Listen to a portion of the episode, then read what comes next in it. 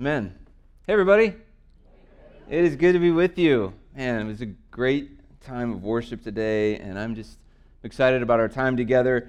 Uh, you, if you have your Bible and you want to get into it, you can open it up to John chapter four. We're going to be returning to the story between Jesus and this woman at the well. We've been kind of in that story for, what, I don't know if it's week three now, uh, and we're going to be kind of continuing to talk about it. Today, though, I want to talk about the paradox of Jesus. Now, I'm sure most of you know what a paradox is, not to be confused with an oxymoron, right? Everybody knows an oxymoron is two opposite words that kind of contradict one another, like jumbo shrimp, sh- shrimps uh, with an S, I like to do that, or pretty ugly. It's a great oxymoron. Bittersweet, you know, that's one's pretty classic. My favorite, country music. Um, a paradox, though, takes you a little deeper. I mean it, too, from the bottom of my heart. Um, a paradox takes you a little deeper. It's not just two contradicting words. It's two contradicting words that actually create an idea that makes you really think about it. For example, the statement less is more, right? Less is more is not just this two contradicting words, but there's an idea behind it. Meaning, it typically means something that is less complicated is what? More appreciated.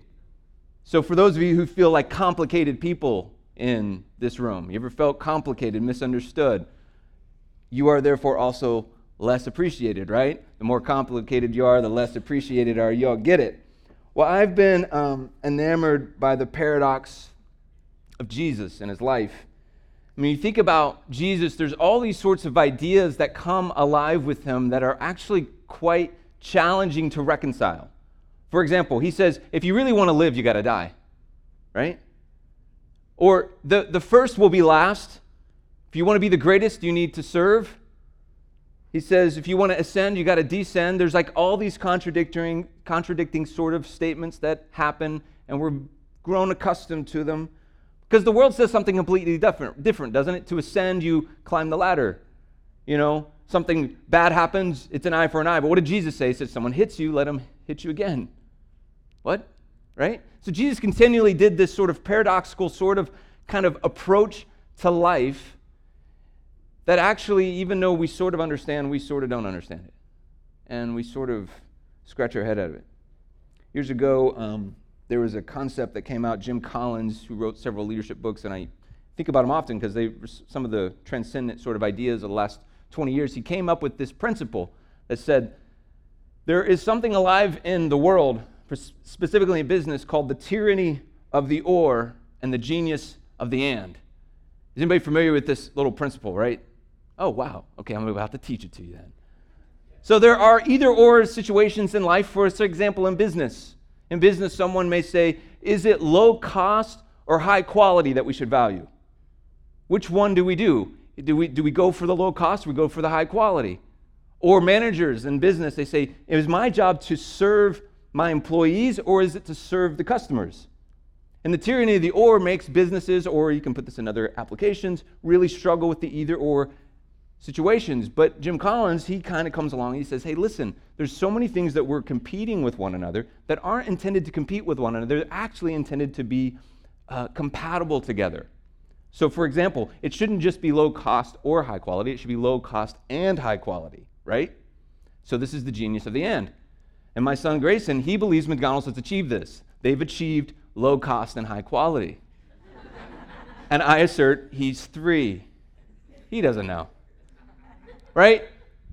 And so another book I came along not long ago kind of explores this idea even deeper and talks about that Jesus was strong and weak, which is an interesting sort of concept, meaning he was not just author- he didn't just have authority, he was also vulnerable. And in this book, they sort of explore several examples of this. And one of the ones they kind of get into a practical thing is this idea of parenting.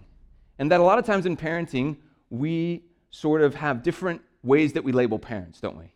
So for example, we might see one parent and we'll go, ah, yeah, they're kind of a strict, they're sort of firm sort of parents, you know, they they really kind of are disciplinarians and those sorts of things. They're the, they're the kind of parents that, you know, they they make hard rules like no sweets after four p.m. because we're going to put you to bed at six oh five p.m. They're really regimented in their schedule. You know what I'm talking about, right? Yeah. Or, or they're the ones that you go to the zoo or you go to the theme park and they have their kid on a leash. You know what I mean? And you're like, why is it like they're in a harness? I mean, if, if you do that or you've done that, no judgment, at least not much. And then there's the other parents, right? Those are the strict. Then there's the other parents that are the, that you know, you say, oh, the Smith family, they're they're just so soft on their kids. You know, they spoil them. They, you know, they they pamper them. You know, those sorts of kids, right? And that's the way the parenting goes. And so they they have these sort of parents that, you know, these are the parents that when the kid cries for a cookie at nine thirty p.m., they're like, oh yes, honey, of course. Here's two cookies and a Doctor Pepper. Now sleep well, right? So this is what we do. You can put up the slide here. This is what happens a lot in parenting. Is that on one end, there's this firm sort of parenting, and the term that has been kind of used is there's sort of a warm, sort of compassionate. And a lot of times pa- people make their decisions based upon maybe the way they were up, they were brought up. Maybe they liked the way they were brought up, so they modeled what their parents did. Or maybe they sort of didn't like it. Their parents are really hard on them and disciplinarian, so they say, you know what, I'm going to be the parent that's really always uh, like the cool parent, right? I'm going to always just love my kids well, and I'm going to let them kind of learn on their own, and I'm just... And so there's these sorts of approaches that people take in parenting that is sort of, uh, seems like it's an it's kind of a back and forth. It's an either or sort of situation. Now, there's studies and there's scriptures even that say both of these are not an either or. It's not like you should be one or the other, that you should actually be both. And so let me show you a, a, another image that kind of more accurately displays. This is a two by two Uh, grid is what they call these, and this actually is a more accurate way to where they're not at opposing ends and opposing ends of the spectrum where you slide back and forth, but they actually create something where you're doing both simultaneously. So, firmness, let me show you a couple things. You can go to this next slide. If you're, think about parenting.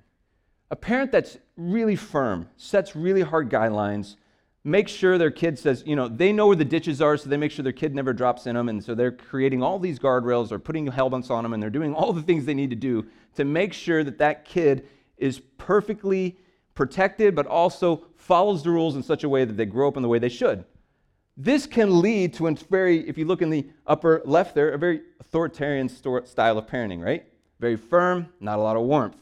But you go down here to the bottom right, a parent that's very warm, compassionate, kind, all those sort of things. Meaning they say, for example, I just want to love my kids well. That's my main job. Um, you know, I you know, I don't really, the rules, I set them, but they're really negotiable, you know what I mean, depending on the situation. And there's not a lot of firmness. What you find in that parent, in that parenting style is there's a lot of indulgence. The kids become what? Entitled, spoiled, right? And then, of course, when both are absent, when there's no firm or warmth, it's absent parenting. And so the parents that don't aren't exercising either is an absentee parent, right? So this is sort of what's happened. But what happens when both are going on? Well, psychologists call this kind parenting, meaning there's a good balance, and not even a balance isn't the right way. There's a full-on, uh, on, ongoing living breathing sort of example of firm and clear expectations for the kid, but also warm and compassionate. Now, this does not surprise any of us, yet we do see this struggle between, even as a parent, like, oh, I, get, I gotta put, you know, I gotta be the disciplinarian now. That's the hat I'm gonna put on. And then we take that hat off. I need to be the kind parent now. And we don't understand, how do we, what if both were on at the same time? We're gonna sort of keep exploring this. Now, this message isn't about parenting, although hopefully that was helpful to somebody. Um, it's about the paradox of Jesus. Seven or eight years ago, I uh, I was in seminary, and I was thinking through this genius of the and sort of thought within Christianity. And I saw a variety of things that seemed to be happening that had limited the gospel because we had made things either or that were never intended to be. There was a lot of ands in the gospel that we had made either or. And so I actually took the genius of the and and wrote papers, actually several things about it, and explored some of the possibilities that exist for today's church when we sort of adopt, if you will, these things that aren't intended to be opposites, but are intended to be ands that go with one another. So for example, think about this. Is the message of the church supposed to be evangelism, Or is it supposed to be justice and acts of service? Is it supposed to be, are we supposed to be set apart from the world or engaged in it? See how these are ors. Are we supposed to be, and this may be too churchy of a term, but attractional or missional? Are we supposed to be that church that throws, you know, the, the big after parties? Are we supposed to be the church? Are we supposed to, are we supposed to be the church that's, you know, engaged in the needs right outside our door? Are we supposed to be people of faith or people of works? What does Jesus, or what does, what does James say? It says, faith by itself, if it's not accompanied by works, it's it's dead. Let me show you. Well, I don't, I don't think I actually actually have this on the slide. I'll just read it to you. Just from John one seventeen. It says this: "For the law was given through Moses," but then it says this: "Grace and truth came through Jesus Christ." So grace and truth is this other paradox that we find in the world, we find in our faith, that we often treat them as either ors. Let me, let me show you, there you see it. Let me show you this sort of spectrum that happens. And we find in our faith often sliding between grace and truth. And you're like, what, is, what, what do you mean by this? Um, I mean... You've seen the people out there that are the truth police, right? You know what I'm talking about? The people that are always guarding the truth and then saying, this is what the truth says, and so you need to adhere to it. And there's a there's it's almost like they're yelling at you. Do you know who I'm talking about? They're really loud on social media, if anybody's heard them before. They have like this social media bullhorn they're always speaking into about the truth. And you put this in, in, in, the, in the Christian world, they're, they're, they're, they're pointing out all the things that are not, or that are against the truth in the world, and they're proclaiming the truth. And there's some mer- merit in it, and we're like, you know, it is true, but it just doesn't feel right. You know what I'm talking about? And then there's the people that are, they lean on the grace, right? And they're like, you know what, if I'm going to err, I'm going to err on the side of grace. You ever heard that? Really? Okay. Let's think about that. Let's err on the side of grace, in which we sort of get confronted with cultural beliefs.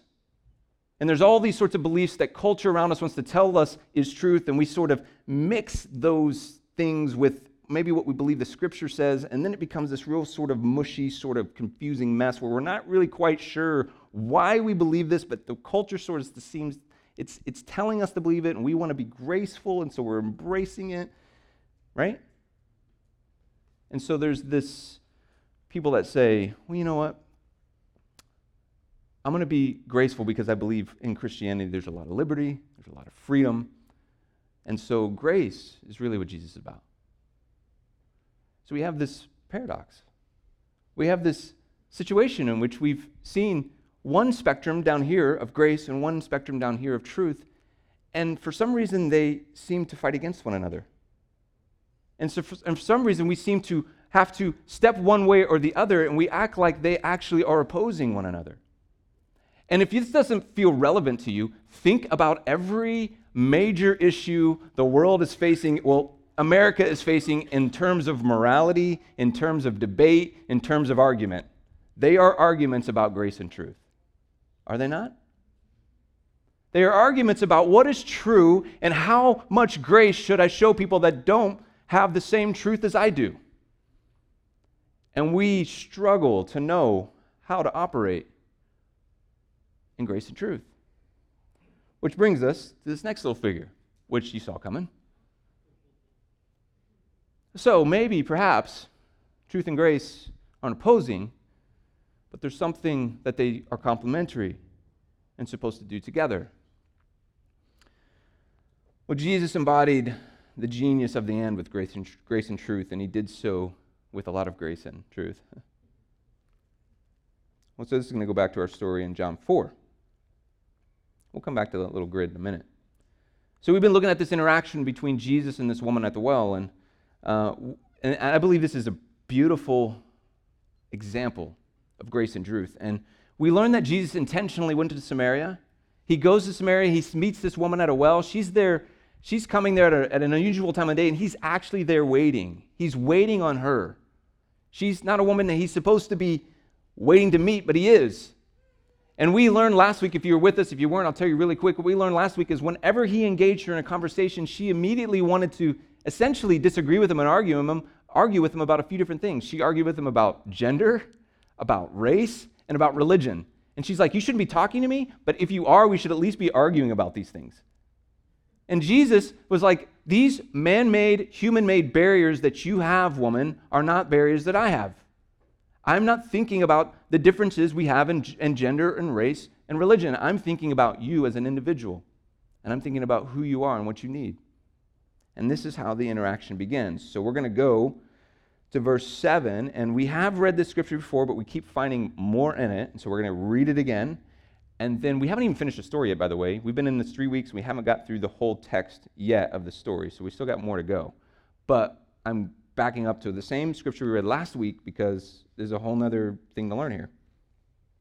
A woman, a Samaritan, came to draw water. Jesus said, would you give me a drink of water? Again, Jesus is waiting on her. He engages her, cares about her. The Samaritan woman, taken aback, asked, how come you, a Jew, are asking me, a Samaritan woman, for a drink? So this is where the race and gender are like, what are you doing asking me for a drink? We're not supposed to be talking.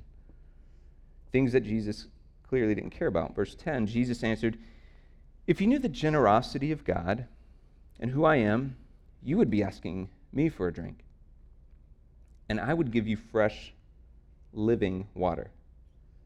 So we already see this word generosity, and there's an openness, right, to give her what he had. The woman said, sir, you don't even have a bucket to draw with, and the well is deep, so, so how are you going to get this living water? You see how the scripture puts that in quotes? I imagine her actually doing that with air quotes. Living water. We see this word genera- um, excuse, or I backed up here. So how are you going to get this living water? Are you a better man than our ancestor Jacob, who dug this well and drank from it? He and his sons and livestock, and, and passed it down to us, so she knows her history, who, where it came from. Jesus said, everyone who drinks this water will get thirsty again and again. Whoever drinks the water I give will never thirst, not ever. The water I give them will be, as I said last week, my favorite word, artesian spring within, gushing fountains of endless life. The woman said, sir, give me this water so I don't ever get thirsty. I won't ever have to come back to this well again. So this is warm parenting, isn't it?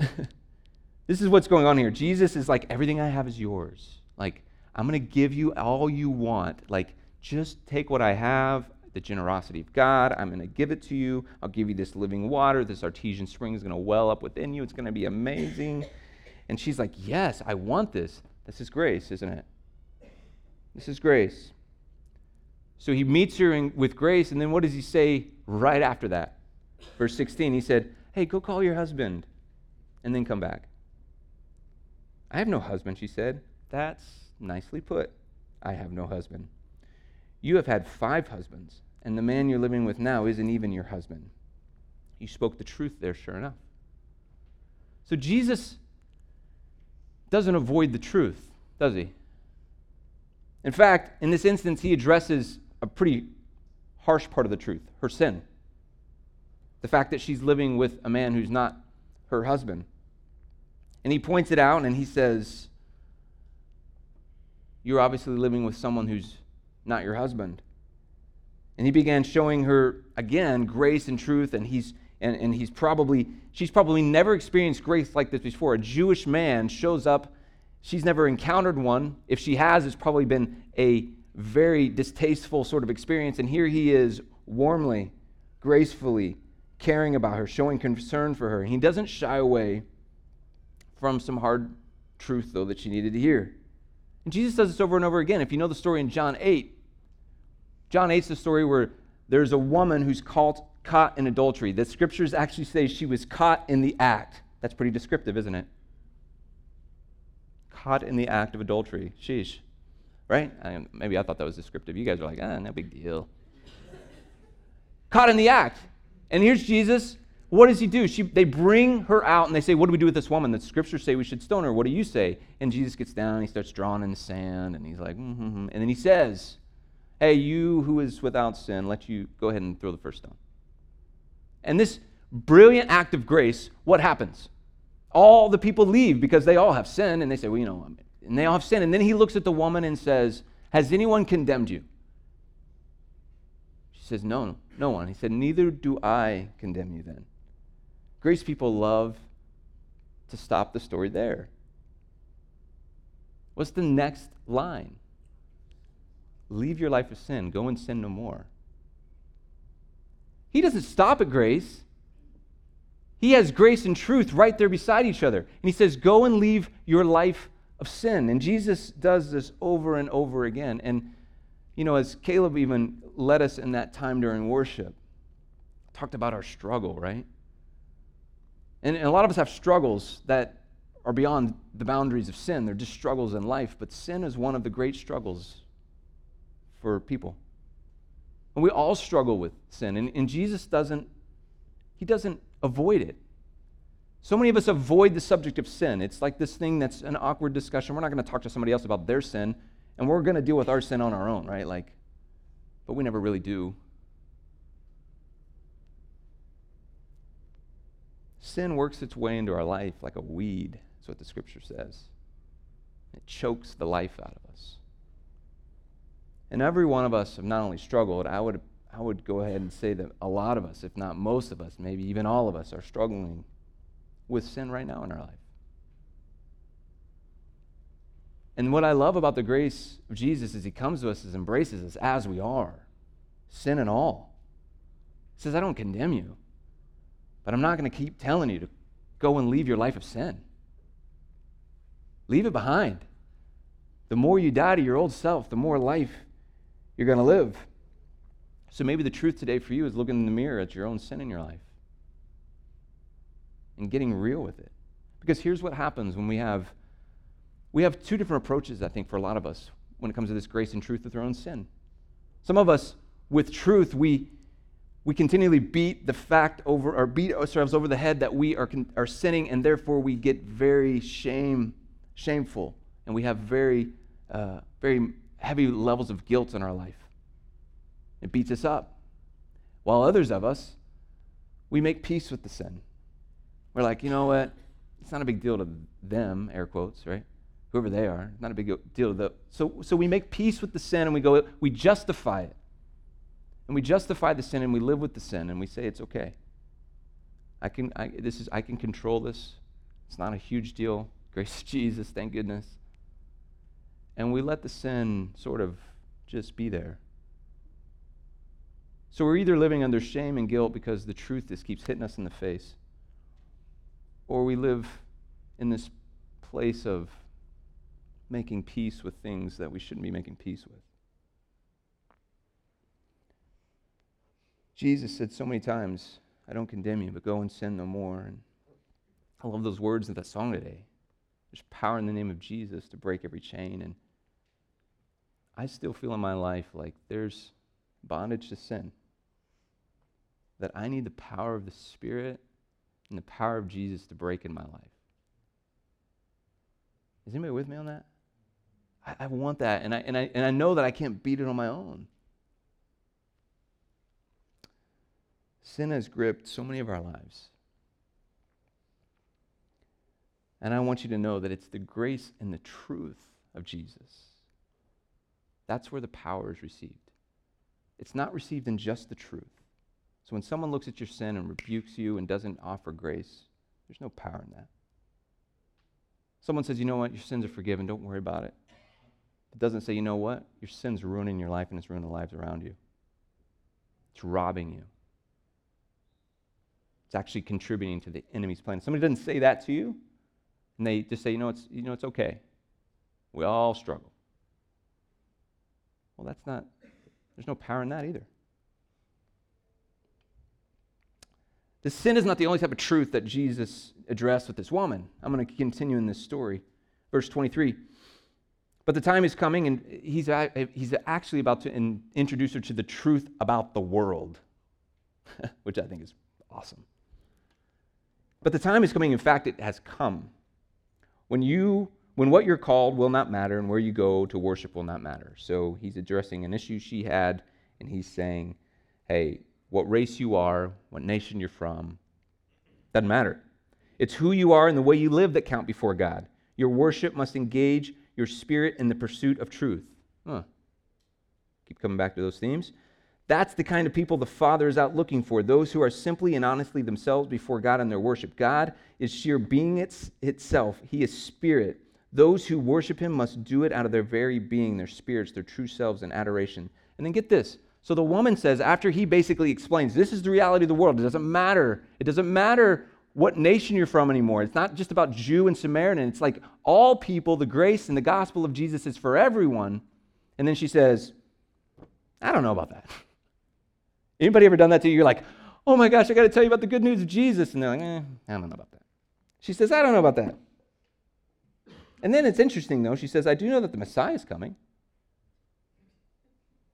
And when he, which is so awesome. Like, this is a paradox, right? I know the Messiah is coming and he's right there. I don't know if it's a paradox, but it's certainly a great twist, right? I know the Messiah is coming, and when he arrives, then we'll get the whole story. Then we'll get the truth. So she's confused about what is true, and he says this. He says, I am he, said Jesus. There's that I am language, isn't there? You don't have to wait any longer or look any further. I'm the truth. So beyond the truth about yourself and your own sin, here's the truth about the world. Here's the truth about who I am. I'm the Messiah. I'm the Lord. I am the Son of God.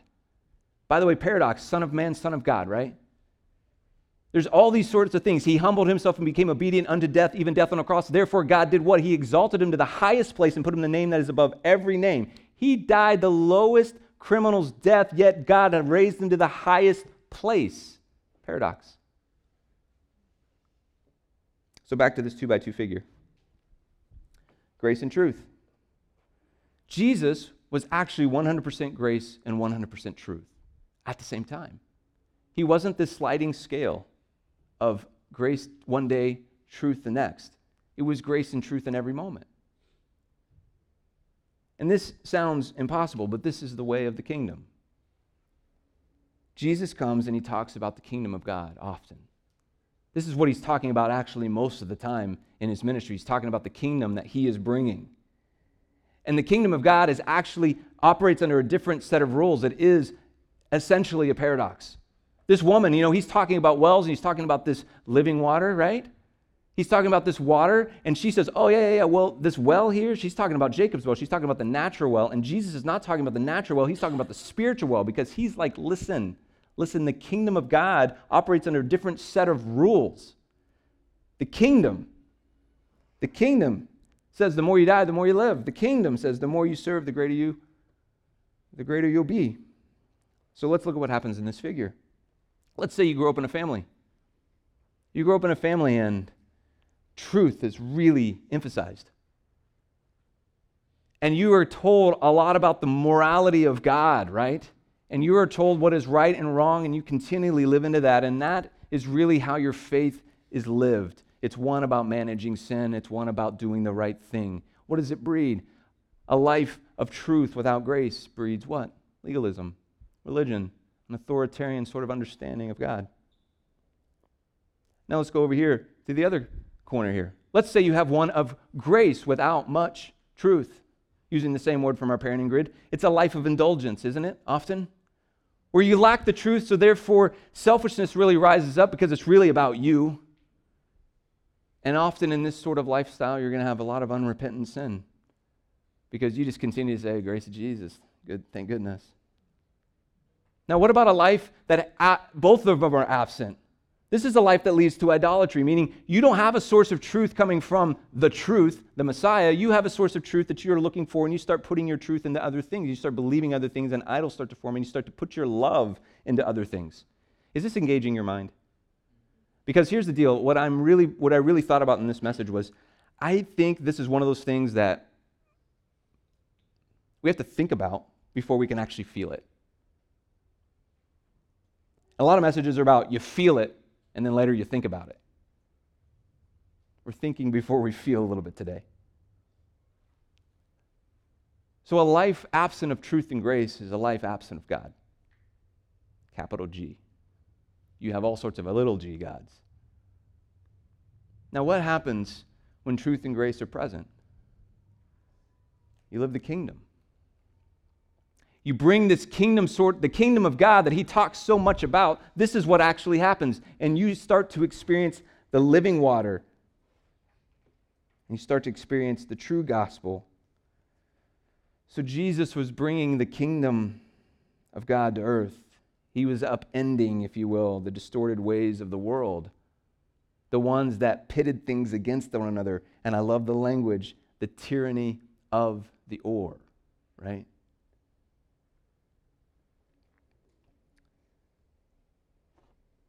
He was actually showing us how to live, even in the way he interacted with someone. He was showing us how to live and how to interact. So, here's what I know. You fit on here. You actually could put a star that represents you and the way you live your faith. Right?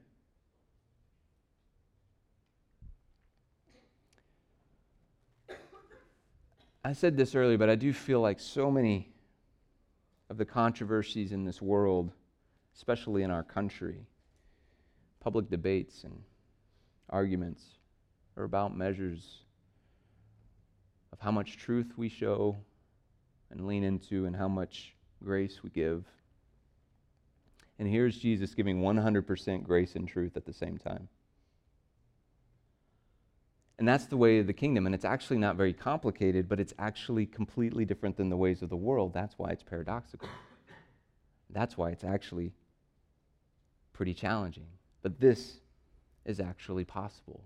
The kingdom can be where? Within us, like an artesian spring, gushing fountains of water. So, now we feel it, okay? Let's go with these next questions up. Have you been living, and we're, we're about done, but you have, have you been living a life of faith that lacks grace?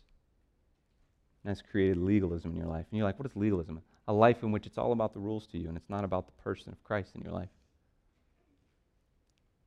Down here in the bottom right, has your life lacked truth and created indulgence, compromised beliefs, or unrepentant sin?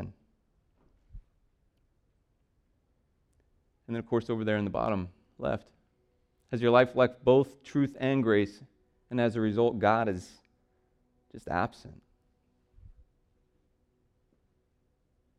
And then, of course, up in the top right, we know that Jesus showed us how to engage with truth and grace. I sure hope that some of us can sort of say we're living the kingdom a little bit. But what I find is that the world has actually put us in the tyranny of the order. And most of us think that there's actually a false choice. And that false choice rise, runs diagonal. And we find ourselves sliding back and forth between a life rooted in religion and legalism and rules, and a life root, that it's just overwhelmed by compromised beliefs and unrepentant sin. And we're not realize that, realizing that, no, these, these things can actually be lived together. This is complicated. It's paradoxical. It makes you think. But I so badly want to live a life in which I can say, when I engage the, not only other people, but when I approach my own life, that I am receiving the grace and the truth of Jesus. That I can look at my sin with the truth of it. And I can receive His grace, but I can be exposed to the truth of it. And so many of us, we struggle there. So today, if you had to put yourself somewhere on this two by two grid, where do you find yourself? And again, this is a bit of truth and grace for you, right?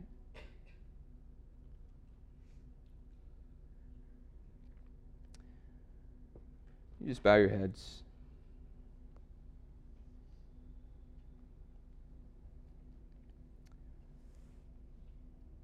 Holy Spirit, I just want to pray that even in these final moments that your power could break through the forms of bondage in our life and barriers that the enemy places before us. There's so many man-made, enemy-made barriers that aren't barriers that you want before us. Would you break those things down? And Lord, so many of us right now are gripped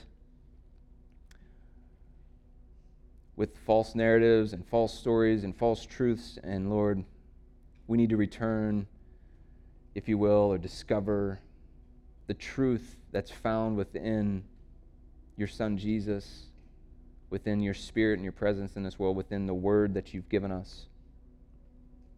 Lord, we need to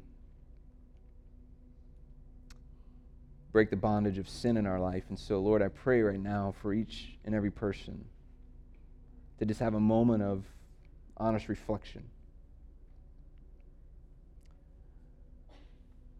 I'm not asking you to raise your hand or anything, but I am asking you to respond in your heart. If today you find yourself and you're really resonating with this idea that you've had a lot of truth and a little grace in your life, and you struggle with that, would you just sort of acknowledge that right now in your own heart? And you just say, yeah, that's where I'm, that's where I'm at.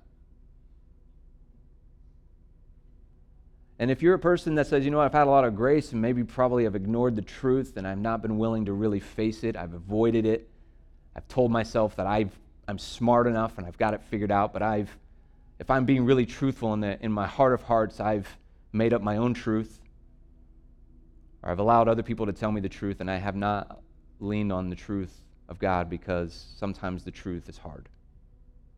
Sometimes the truth is something that I don't even like to hear. So I rest in grace. If you've avoided the truth and you've rested too much in grace, would you just acknowledge that in your own heart right now and say, that's where I'm at? And then finally, if you're a person that says, you know what, I'm being honest, I've probably lacked large measures of both, and God does feel absent. You may even say, you know, I've had God in my life, but right now it's like he's so far away, I don't even know where he is. If that's where you're at right now, would you just acknowledge that in your own heart? I'm hopeful today is, is, a, is an opportunity to look in the mirror at ourselves with a, with a bit of truth, but that we would also understand that we have this Jesus, this figure, this person in this story who always went out of his way to meet with the people that he wanted to engage with, and he would engage with them in such a way that took and broke down every barrier, and was one in which he says, I wish you knew the generosity of God. And I wish you knew that I will give you what I have. I want to give you living water. I want to give you the kingdom. That's the grace of Jesus. As we look in the mirror of truth, staring right back at us. So as we sing this morning, in just a moment, and keep your heads bowed, I'll pray in just a second, but as we sing this morning, I would encourage you, if there's a, there's something that you need to break free from that you've been thinking about since worship, if there's a sin in your life, if there's a, it doesn't even have to be sin, it can be anything, a struggle in your life. Or if even these, these words of truth and grace are just hitting you hard today, I would, I would encourage you to come forward and to say a prayer at this altar, say a prayer with the t- prayer team person, and let this time truly be a time of responding to what the Lord is saying. Lord, we pray now that, Lord, this freedom would reign in this place, and that, Lord, we would experience and receive your grace and truth in these next few moments. Lord, thank you for the gift that you show us about the ways of the kingdom. Lord, we love you. We pray these things in your name. Amen.